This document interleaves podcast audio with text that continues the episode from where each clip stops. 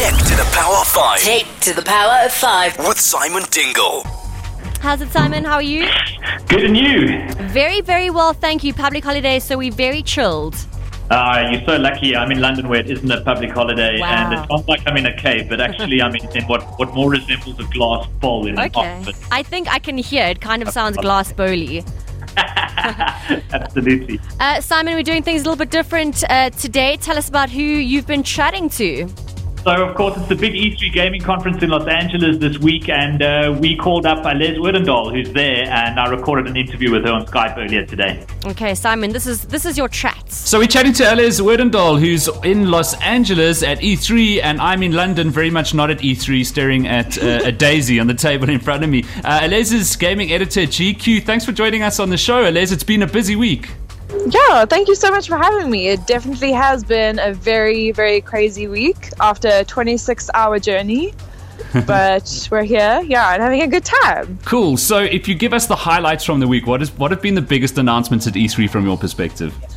Um, wow. So Xbox was one of the bigger ones. They brought out, they announced two new consoles, which is crazy um, because obviously the Xbox One has only come out quite recently. Um, so the one is Xbox One S. Um, which is just like a streamlined, slimmer version. It's 40% smaller and it's going to be retailing um, a little bit less than the one we currently have. Um, and then they've announced Xbox Scorpio, which is coming out next year, and it's just a big beefy machine. I think the nice Yeah. thing about the Xbox One S though is that it doesn't it doesn't kind of mean that your old Xbox One is useless. The new one does ultra high definition, etc. But it's not like you'll, you won't be able to play the new games coming out for it on the previous Xbox One, right? No, no, absolutely. You can always there's the you can play you can play all your games as well with Xbox Scorpio. And then and then they've got their competitors over the way at Sony, and we're also expecting a new PS4 console. What do we know about that? Um, we don't know too much. They didn't talk about it at the conference. We know that it is like Sony um, Neo, um, PlayStation Neo, um, that it's going to be like a competitor to Scorpio, but they've been quite quiet on that. So Sony seems to be very much focused on VR at the moment. Is that something you got to play with at all? Um, we did. We did play a little bit of it. Um, like uh, the conference has been huge with VR. Like it, it's it's crazy. It's everywhere. Um, and before I got here, I was quite a big believer. Um, but being here, it's been quite disheartening in, in the sense that it seems a bit gimmicky. Um, in the way that, like, I know, I know, it's such a bummer. Like, connected once, you know, before, and but actually, we, we did get to play um, a bit on um, on some VR. We played the new Star Trek game. Uh huh. Um, it's called Star Trek Cabin Crew, and you basically you can play with AI or you can play with like three friends or two friends, and you are in the Star Trek like cabin crew. And if you if you get into it and you call everyone like the right names and captain and everything, it's really believable and it's amazing.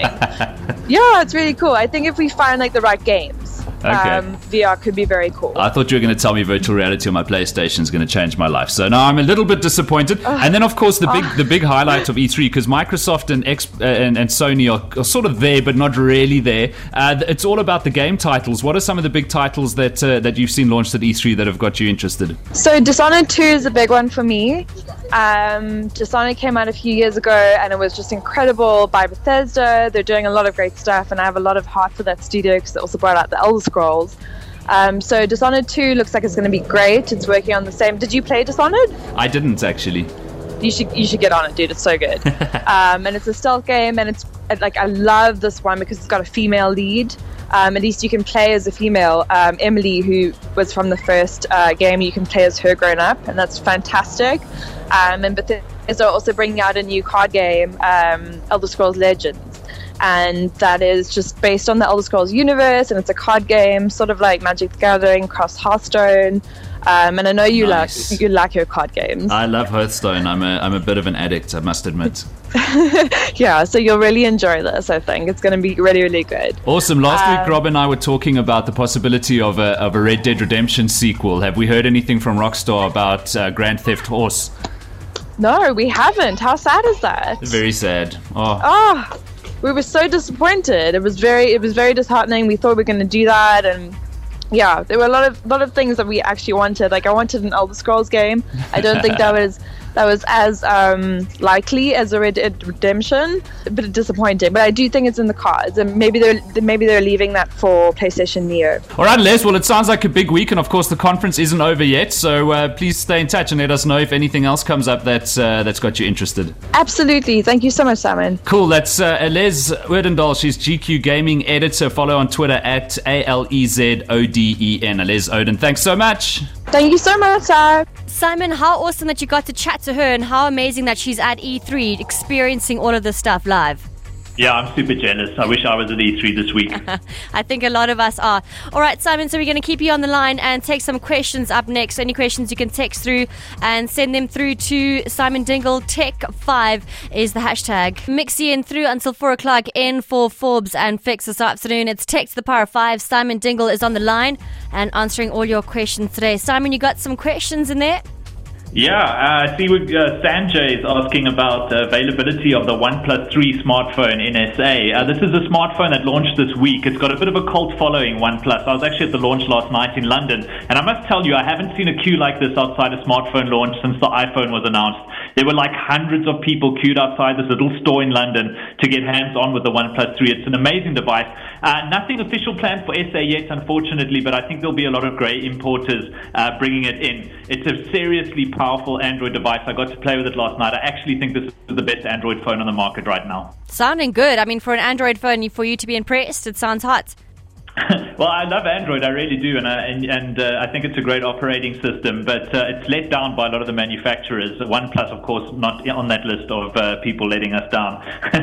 um, also, question from Tom. Uh, we we chatted about the Xbox One S with um, Les, and he's asking if it's still worth buying the the current Xbox One. I think it definitely is. In fact, there's been an announcement that we're going to see a price reduction in the current Xbox One in South Africa. So, arguably, this is actually the best time to be buying an Xbox One. Yes, the new One S is going to be smaller, it's going to have more storage, etc., etc. It can also do ultra high definition, but fundamentally it'll play all the same games as the old Xbox mm. One. So you're not going to lose out too much unless ultra high definition gaming is really something that you need. Cool. Uh, Simon, any more questions that are coming through for Tech the Power 5? Uh, yeah, let's take a last one. Okay. Uh, I see lots of people asking when iOS 10 will be available Yeah. for the iPhone. Of course, Apple had their big announcement this week at, at Worldwide Developers Conference about the new iPhone operating system. Uh, you can get it today if you're an Apple developer or if you've got a friend who's one, but it's still beta, so I don't recommend using it on your everyday phone because it's still going to be quite buggy. You'll probably only be able to get it around September. Okay. That's when we expect the iPhone 7 announcement, and of course, that's usually the time of year where they roll out the big software updates. So, no need to start jumping on anything just yet. Not yet. Cool. Simon, thank you so much. Uh, it's good to chat to you today. And of course, uh, we can find you on Twitter at At Simon Dingle. Awesome. Enjoy the rest of your day. Thanks, Simon. You too. Cheers. Bye. Tech to the Power of 5 Tech to the power of five. with Simon Dingle. So this is the bonus content for the Tech to the Power of Five uh, podcast. I'm not in Los Angeles. I wish I was, but Alez Odendaal is, so we've got her on Skype. Uh, and Alez, you were talking about virtual reality uh, and how it's been a little bit of a letdown for you. But I'm interested in the actual experience. When when you sat down with the PlayStation VR, what is it like in there? Is it very convincing? It is convincing, um, and you sort of you you have to you have to buy into it for it for like you have to immerse yourself in order not to get sick. Actually, because the minute that you start looking for faults, which is what we kind of do, because we get in there, we're like, oh, this is amazing, but immediately your brain's going like, this is not real. Um, so you look for faults, and that's when you start feeling a bit queasy.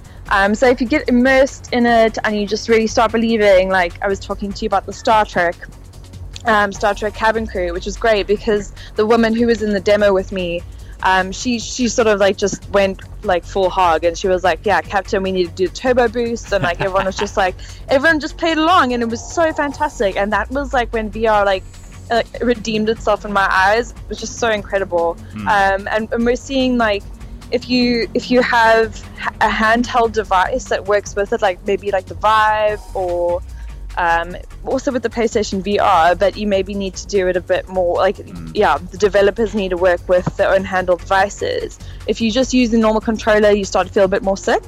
Um, so yeah, that's. Have you guys watched Horrible Henry? I haven't. Yeah, so that's like the um, is it is it no, it's Hardcore Henry. um, yeah, so that one like it's also it's it's first person. It's really hectic, and yeah, I think we're we're all figuring it out. Yeah, there's still, it's, it's still early days, and the, the Yes. whole nausea thing is quite interesting. In fact, there was an article written recently by a software developer who's been writing um, professional flight simulation software for like 30 years, and he was saying this is an insurmountable problem for VR because you're essentially tricking the brain into thinking that something that's right in front of your eyes is far off. Um, and it's actually it's actually uh, something that we evolved um, to to stimulate nausea and get toxins out of our system. Basically, what your brain is saying to you is you're tripping right now, you're high, you need to vomit to get the poison out of your stomach, right? so we evolved this response so that we could get bad plants out of our stomach, and VR brings out the same response in human beings. So I'm very interested in this because I've never been in VR for longer than about 15 minutes. Apparently, once you get to like half an hour, that's when when the sickness really starts kicking in. Yeah, um, that's you see, it's quite disappointing. It's um, if you watch like the movie Her and like the way they predict games to be in sort of just like a domed area and a projection. Yeah. Um, so it's a bit more immersive that way. Like that, that seems a bit more believable at this point, just Yeah. because they still haven't figured stuff out. And you know, we have like the Oculus and we have the Vive and we have PlayStation VR. And everyone's sort of bringing out their own thing, Hmm. and they're just not nailing this tiny. Yeah, yeah. It's sad. I, love the to movie. I love the movie Her. I thought it was it was the best uh, kind of prediction of where technology is headed. Totally. So, totally, yeah. so um, if, if we if we look at the, the options for VR at the moment, there of course the PlayStation VR, which is going to be the most accessible for a lot of people because all you need is a PS4, um, and then you can buy the kit. Uh, versus like the Oculus and the Vive, where you need a pretty beefy gaming PC. But if we just look at the headsets and the experience, which of which of them is winning for you at the moment? Which has been the best experience? Um, I would actually think, like, I think the Oculus. Oh, yeah. Um, I just think that they've been there from the beginning, and they've they've got they've got a lot of good people working on that project. Um, but to me, it's not necessarily the headset; it's the game, um, and like working out what kind of genres work for VR and which don't. Um, people were playing a very interesting horror game um, based on the horror game Until Dawn, and you were static and things were coming at you and you would shoot. And I thought that that was very successful because you weren't moving and things were coming at you, and you were less likely to feel sick. As opposed to we played a game. Um, by a very well-meaning and very cool studio, Yeah. um, but you were just you were just everywhere. It was kind of like Tron, and you were like this mechanized thing, and you were like a pinball, and it was just crazy. And you can't play that for more than like three minutes. And and everyone has like um, their own sensitivity. So you might be able to play for half an hour, but someone else might not even be able to watch someone else playing. Um, yeah, so I- think it's I think we're going to find a good game, and it's not going to be for everyone necessarily.